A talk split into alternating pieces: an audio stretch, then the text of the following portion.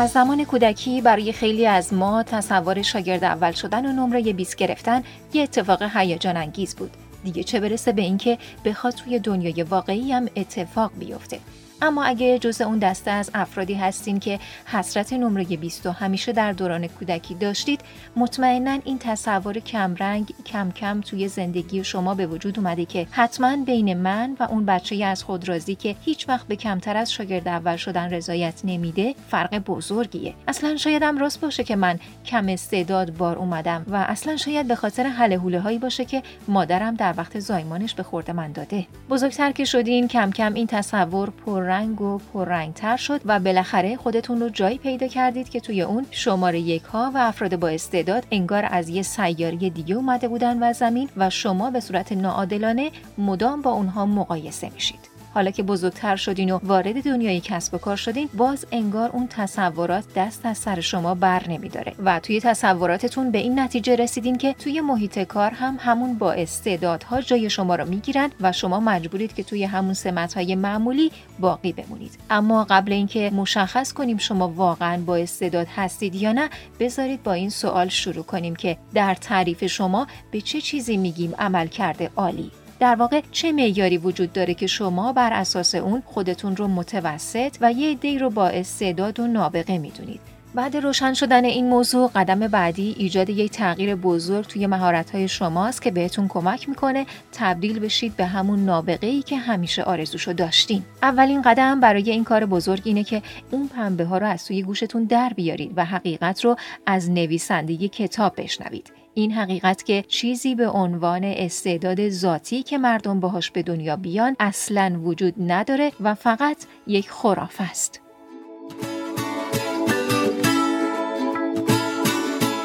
افسانه استعداد ذاتی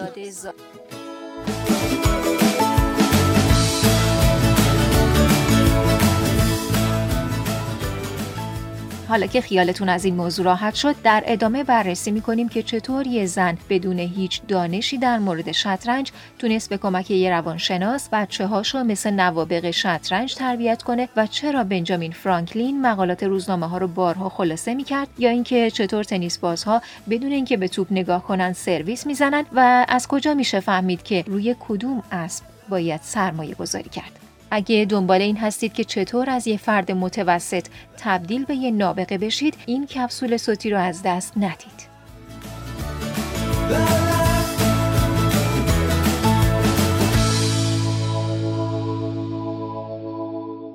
استعداد ذاتی کافی نیست.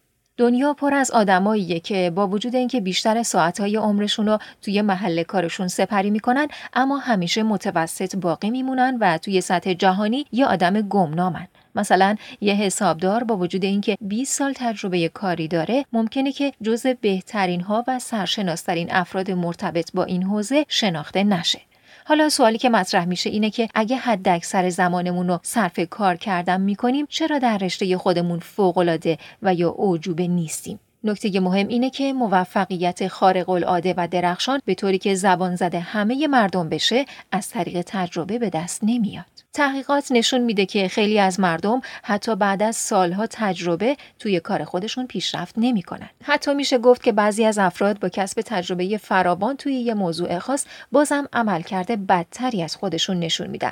طبق مطالعاتی که در این زمینه انجام شده پزشک های با تجربه در مقایسه با پزشکان کم تجربه تر از خودشون توی آزمونای ارزشیابی دانش پزشکی نمره کمتری می‌گیرن و این اتفاق توی خیلی از حرفه های دیگه هم میافته. همین موضوع در مورد حساب رسان در تشخیص کلاهبرداری و کارگزاران بورس در پیشنهاد سهام هم وجود داره. مطالعات نشون میده که این دسته از افراد توی این مشاغلی که اسم بردیم نه فقط عملکرد بهتری از همتایان کم تجربه تر خودشون نشون نمیدن حتی گاهی اوقات عملکردشون بدترم میشه.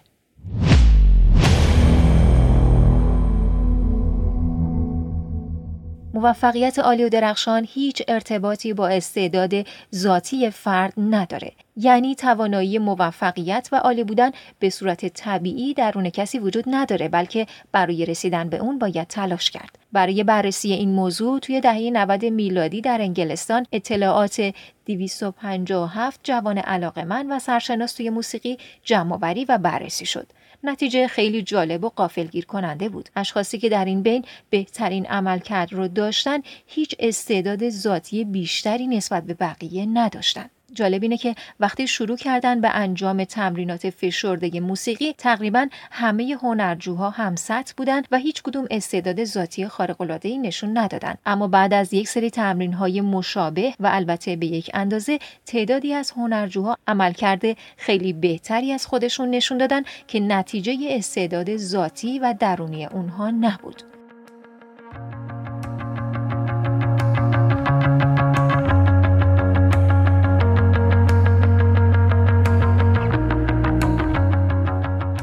اینجا براتون گفتم که برای موفقیت و درخشیدن در سطح خیلی عالی احتیاج به استعداد ذاتی نداریم و حتی داشتن تجربه زیاد هم نمی‌تونه باعث موفقیت ما بشه. در ادامه ارتباط بین هوش و موفقیت رو بررسی می‌کنیم.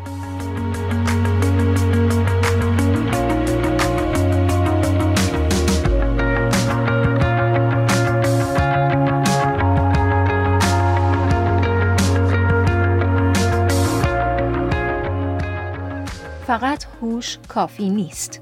تعریف شما از آدم باهوش چیه؟ این مسئله اونقدر بحث برانگیزه که می‌تونه جوابای متفاوتی داشته باشه. آیا کسی که مسائل پیچیده ریاضی رو حل می‌کنه یا می‌تونه داده های مختلف رو با هم ترکیب کنه و در نهایت یک اثر خاص تولید کنه مثلا یه نوت موسیقی آیا اون شخص یه آدم باهوشه؟ انواع مختلف هوش مثل هوش هیجانی، جسمانی و عقلانی وجود داره. هوش عقلانی یا IQ مربوط به مهارت‌های منطقی و زبانشناسی ماست که در حال حاضر بیشتر از باقی هوش‌ها به عنوان ملاک موفقیت آموزشی محسوب میشه و یه روش برای اندازه‌گیری اون وجود داره. آزمون ضریب هوشی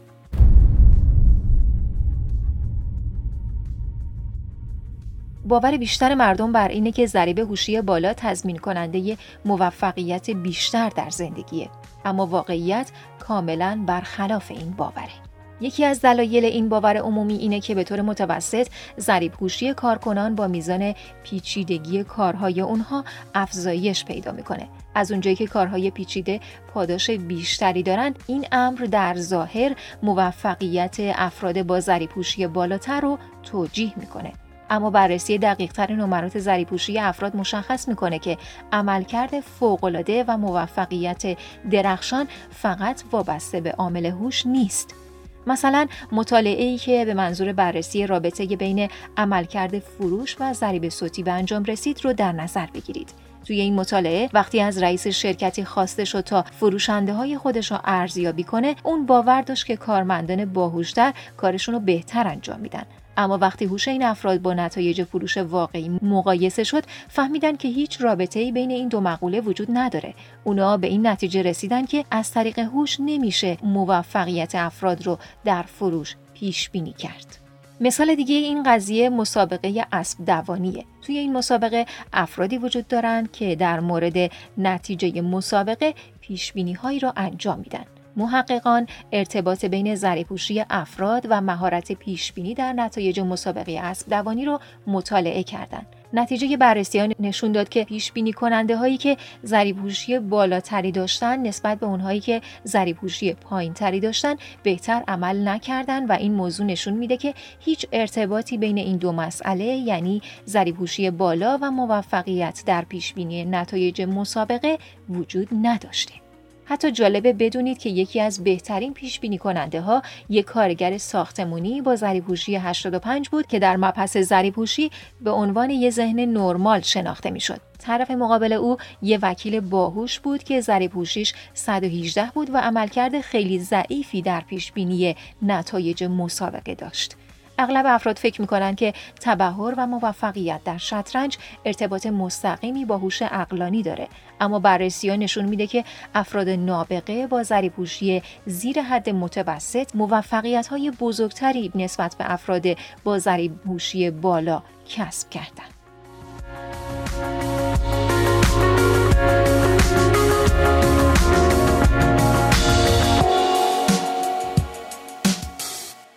موفقیت تصادفی نیست. حتما برای شما هم اتفاق افتاده. منظورم لحظاتیه که یه دفعه یه فکر بکر به ذهنتون می‌رسه و مثل عرش میدوز توی وان همون با هیجان میگید پیدا کردم پیدا کردم.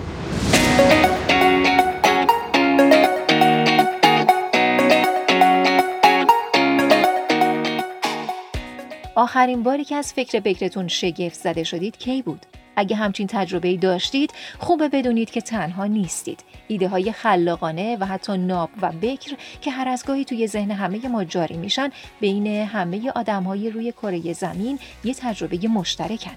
یه مثال خوب از این قضیه داستان معروف ارشمیدسه ارشمیدس فیلسوف، ریاضیدان، فیزیکدان، مهندس، مخترع و منجم یونانی بود. او زمانی که توی وان هموم نشسته بود متوجه شد که با ورودش به وان مقداری از آب به بیرون ریخته شد در نتیجه این اتفاق ارشمیدس با خودش فکر کرد که میشه حجم یه جسم نامنظم رو با اندازهگیری مقدار آب بیرون ریخته شده از ظرف اندازه گرفت.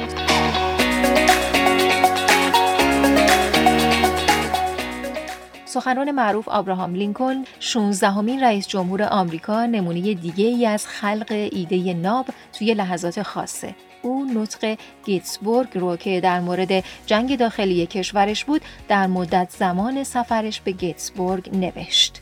گستردگی همچین داستانهایی باعث شکلگیری این باور در ذهن مردم شده که ایده های خلاقانه در یک آن و به صورت ناگهانی به ذهن نوابق رسیده. اما طبق تحقیقات مشخص شده که موفقیت های خلاقانه تقریبا هیچ وقت به صورت ناگهانی ظاهر نمیشن بلکه موفقیت های خلاقانه نصیب اونهایی میشن که از قبل در زمینه کاری خودشون مهارت و خبرگی داشته باشن. مثلا بر اساس یک تحقیق آثار 76 آهنگساز در دوره های تاریخی متفاوت بررسی شد تا مشخص بشه که هر کدوم چه زمانی اولین آثار برجسته خودشون رو تولید کردند. نتایج نشون داد که هر آهنگساز قبل از اینکه قادر باشه چیزی در خور توجه تولید کنه به طور متوسط به یه دوره آماده سازی ده ساله احتیاج داشته. یعنی ده سال تمرین در زمینه موسیقی یک آهنگساز رو قادر به تولید یک اثر خارق العاده و متمایز می‌کنه. مطالعات مشابه دیگه برای بررسی آثار نقاش ها و شاعران فاخر انجام شد که نتایج همه اونها تقریبا یکسان بود. از روی تحقیقات انجام شده میشه به این نتیجه رسید که قانون ده ساله برای همه اونهایی که در حرفه خودشون اوجوبه و خاص هستن صدق می‌کنه. مثلا بخواید اثری شاخص و منحصر به فرد خلق کنید باید در یک بازی زمانی ده ساله خودتون رو وقف اون کار کنید تا نتایج درخشانی به دست بیارید. ممکنه بر اساس تحقیقات انجام شده این سوال برای شما پیش بیاد که لینکلن و ارشمیدس چطور به طور ناگهانی به موفقیت های بزرگ رسیدن. واقعیت اینه که بعدها وقتی پیشنویس نطق گیتسبورگ آبراهام لینکلن که روی یک کاغذ مخصوص نگارش نوشته شده بود پیدا شد و بررسی اون نطق جادویی نشون داد که این نطق به هیچ عنوان در جریان یک سلسله از الهامات به ذهن لینکلن نرسیده بود و در رابطه با ارشمیدس هم خود او هیچ وقت توی هیچ کدوم از نوشته هاش اشاره‌ای به داستان وان هموم نکرد و این موضوع محققان رو به این نتیجه رسون که این داستان فقط یه افسانه است.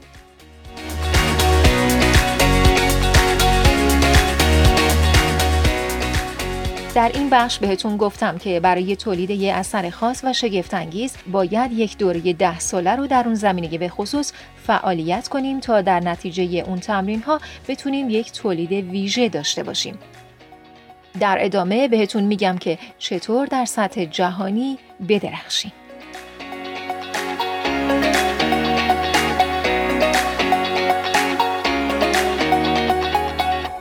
تکرار رمز شگفتانگیز شدن است. همه شما ضرب المثل کار نیکو کردن از پر کردن است رو شنیدین. موفقیت در نتیجه تمرین و تکرار به دست میاد و هیچ راهی رو نمیشه یک شب طی کرد. چه تلاش شما برای بهتر شدن در بازی گلف باشه چه حرفه‌ای شدن در شغلتون باید برای درخشیدن تمرین کنید. حقیقت اینه که هرچی زمان بیشتری رو صرف کاری کنید نتیجه اون بهتر و قابل تعمل تره. توی یه مطالعه ای که برای کشف رابطه بین تمرین زیاد و کسب نتایج خوب انجام شد، محققان از استادان یه آکادمی موسیقی مشهور خواستن که بهترین نوازنده های ویولون خودشونو اسم ببرن و بعد انواع اطلاعات مربوط به اونها مثل مدت زمان تمرین، استادهایی که تحت نظر اونها آموزش دیدن و اینکه از چه زمانی مطالعه موسیقی رو شروع کردن و جمع آوری کنن. در نهایت محققان فهمیدن که تمرین تنها عامل متمایز کننده بین شرکت کننده هاست و بهترین نوازندگان ویولون در اکثر موارد فرق زیادی با نوازنده های بقیه نداشتن به غیر از اینکه وقت بیشتری رو به تمرین اختصاص دادن. اما برای اینکه واقعا توی حرفه خودتون به سطح جهانی برسید فقط مقدار تمرین مهم نیست بلکه کیفیت و چگونگی تمرینه که از شما یه آدم حرفه‌ای می‌سازه برای درخشش جهانی احتیاج به تمرین حساب شده دارید. برای داشتن یه تمرین حساب شده در وهله اول باید نقاط ضعفی رو که احتیاج به بهبود دارن و تشخیص بدید. بعد اونقدر این تمرین رو انجام بدید تا به مهارت لازم در اون زمینه برسید.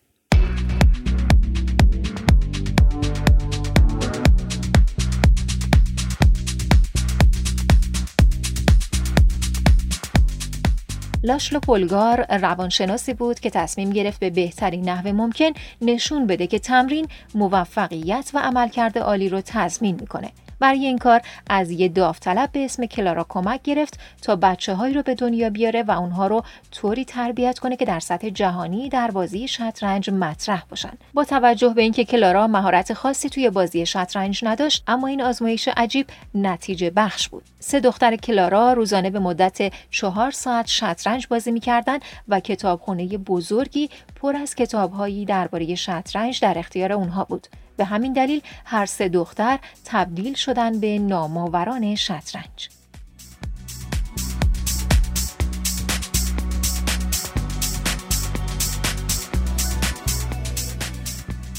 تمرین حساب شده حتی مغز رو متحول می‌کنه.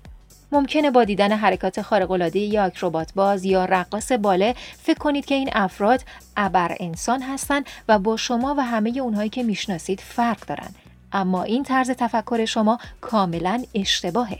چون شگفت انگیزی این افراد فقط به خاطر تمرینات حساب شده که انجام میده نه چیز دیگه.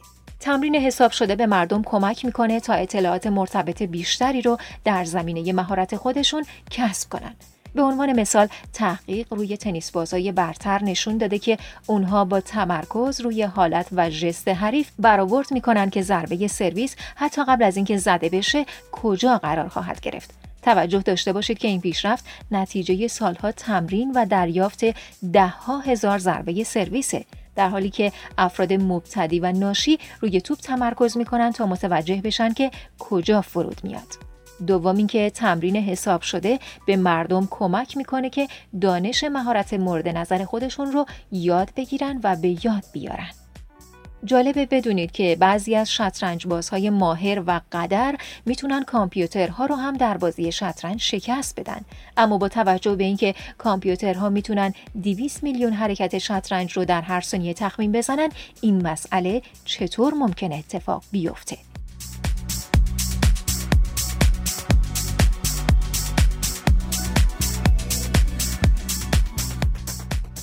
یه شطرنج باز استاد برخلاف کامپیوتر سالها تمرین کرده و دانش مربوط به این رشته رو یاد گرفته.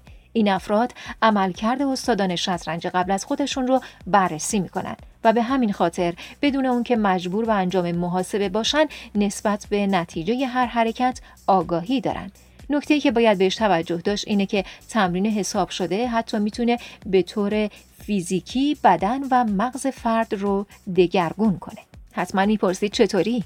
تحقیقات نشون داده که بعد سالها تمرین شدید اندازه قلب دونده های دوی استقامت رشد می‌کنه. همینطور ترکیب عضلات ورزشکارها در طول سالها تمرین هم تغییر می‌کنه. بنابراین مغز شما هم می‌تونه در اثر تمرینات حساب شده متحول بشه. مثلا وقتی که بچه ها نواختن یک آلت موسیقی رو تمرین می‌کنن اون نواحی مغز که تفسیر صداها و کنترل انگشت رو بر دارن فضای بیشتری توی مغز اشغال می‌کنن و در نتیجه بیشتر رشد می‌کنن.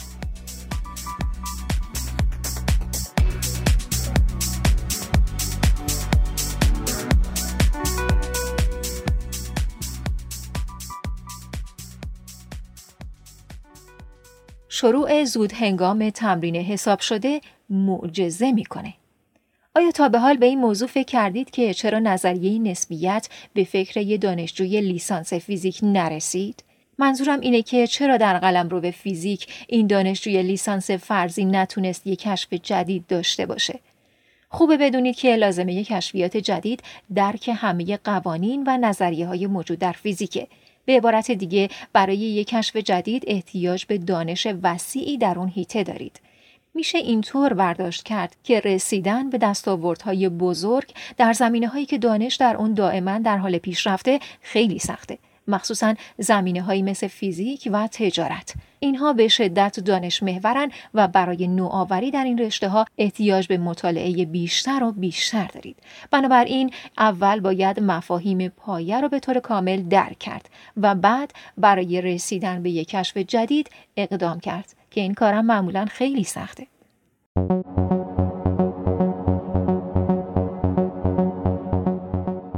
متوسط سن برندگان جایزه نوبل در طول یک دوره 100 ساله 6 سال افزایش پیدا کرده و این نشون میده که تسلط بر دانش روز زمان بیشتری احتیاج داره.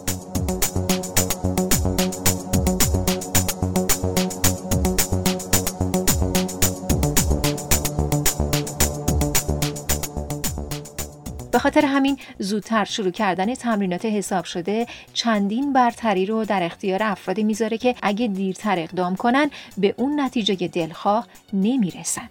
اول از همه این که کودکان و نوجوانها مسئولیت سنگین کار و زندگی رو بردوش ندارن بنابراین با تمرکز و حوصله بیشتر می‌تونن تمرینات خودشون رو دنبال کنن دوم اینکه وقتی تمرینات رو در سن پایین شروع می کنید حمایت گروهی به اسم خانواده رو هم خواهید داشت هرچند بعضی از خانواده ها محیط حمایتی و شوق انگیزی رو برای شکوفایی مهارت بچه هاشون فراهم نمی کنن. اما در این بین خانواده هایی هم هستند که تمام و کمال از بچه هاشون حمایت می کنن.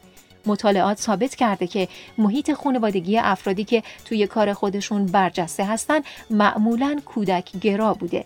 یعنی والدین به توانایی های کودکانشون باور داشتن و در جهت کمک به اونها از هیچ تلاشی فروگذار نکردن. همچنین سرعت توانایی ذهنی افراد با افزایش سن کم میشه.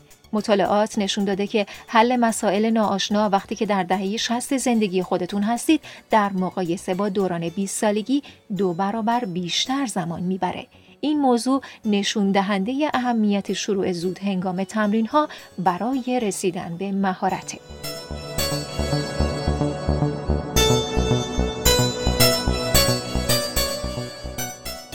در این بخش بهتون گفتم که هرچی زودتر و در سن پایینتر تمرینات حساب شده خودتون رو شروع کنید موفقیت بیشتری نصیبتون میشه. در ادامه به نقش انگیزه در موفقیت جهانی می‌پردازیم.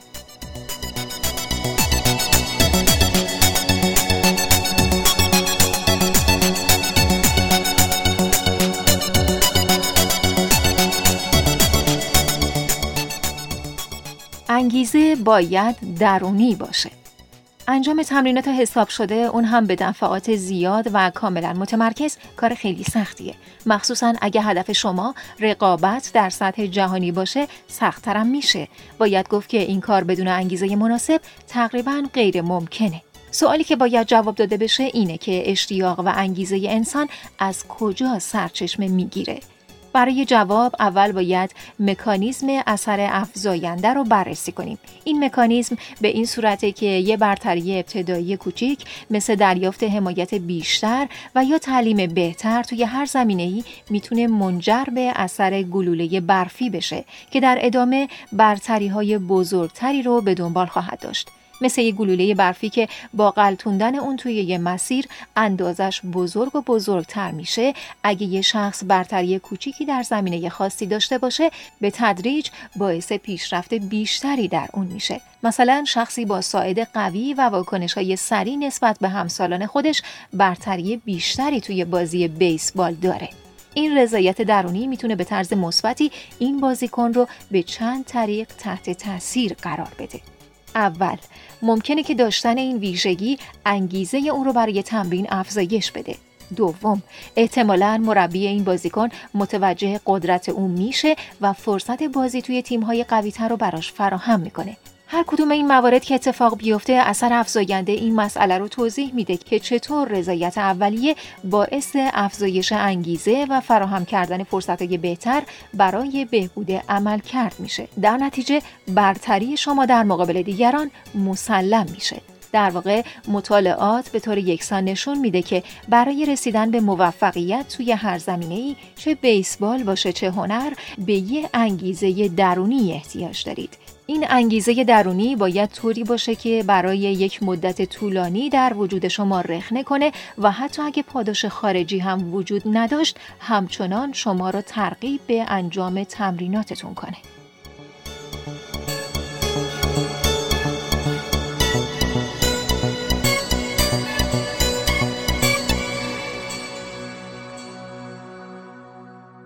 با وجود اینکه افراد موفق در سطح جهانی انگیزه قدرتمندی در جهت پیشرفت دارند اما در آغاز کار همه اونها احتیاج داشتند که به سمت هدف هل داده بشن.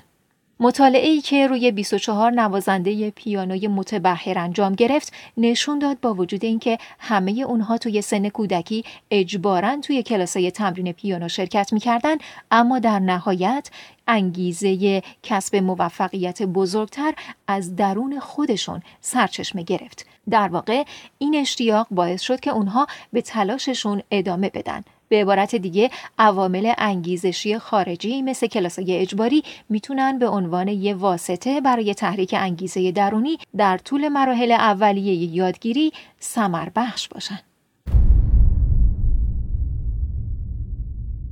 انتخاب کنید که به چه چیزی می‌خواید دست پیدا کنید.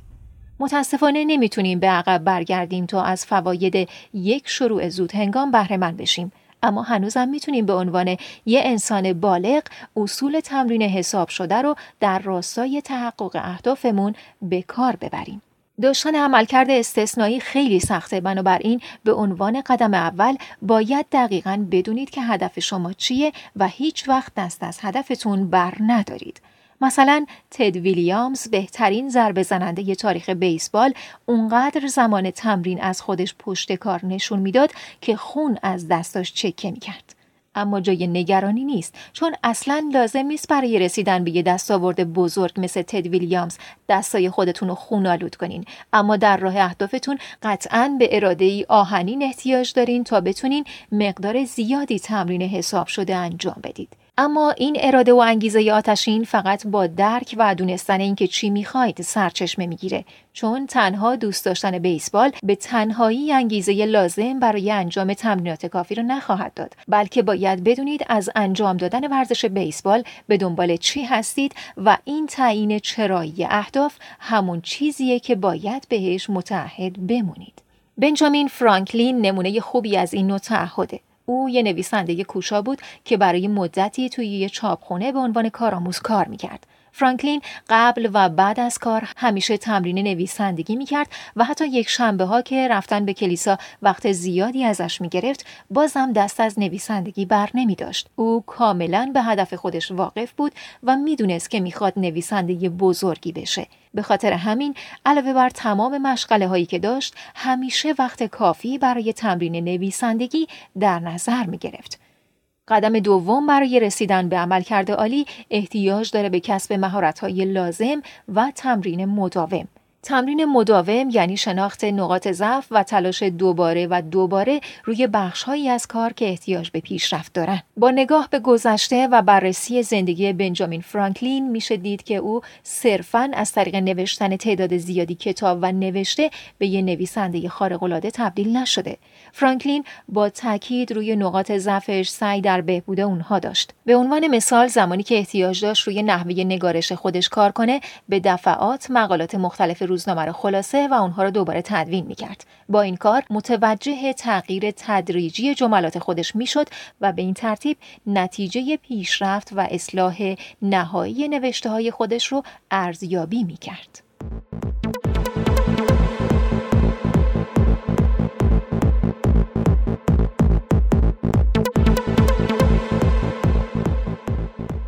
در این کپسول صوتی فهمیدیم که باور عمومی درباره اینکه افراد در بعضی از زمینه ها با استعداد ذاتی متولد میشن یه جور اقراقه خیلی از مردم فکر می‌کنن که استعداد ذاتی باعث پیشرفت و عملکرد عالی اونها در سطح جهانی میشه. اما این کتاب پرده از این حقیقت برمیداره که نابغه ها به صورت لحظه ای و آنی به یک کشف بزرگ نرسیدن. مثلا خیلی ها فکر می‌کنن نیوتون واقعا با ضربه یه سیب روی سرش به کشف جاذبه زمین رسید در حالی که پشت این کشف بزرگ دنیایی تفکر و تمرین و مطالعه بود که از دیدگاه مردم عادی پنهون مونده. واقعیت اینه که استعداد تقریبا هیچ ربطی به عملکرد افراد و درخشش اونها در سطح جهانی نداره. عملکرد و موفقیت چشمگیری که ازش حرف می‌زنیم در طول یه دوره زمانی طولانی با کمک تمرین حساب شده یعنی تمرکز دقیق روی تمرین ها و اصلاح نقاط ضعف انجام میشه.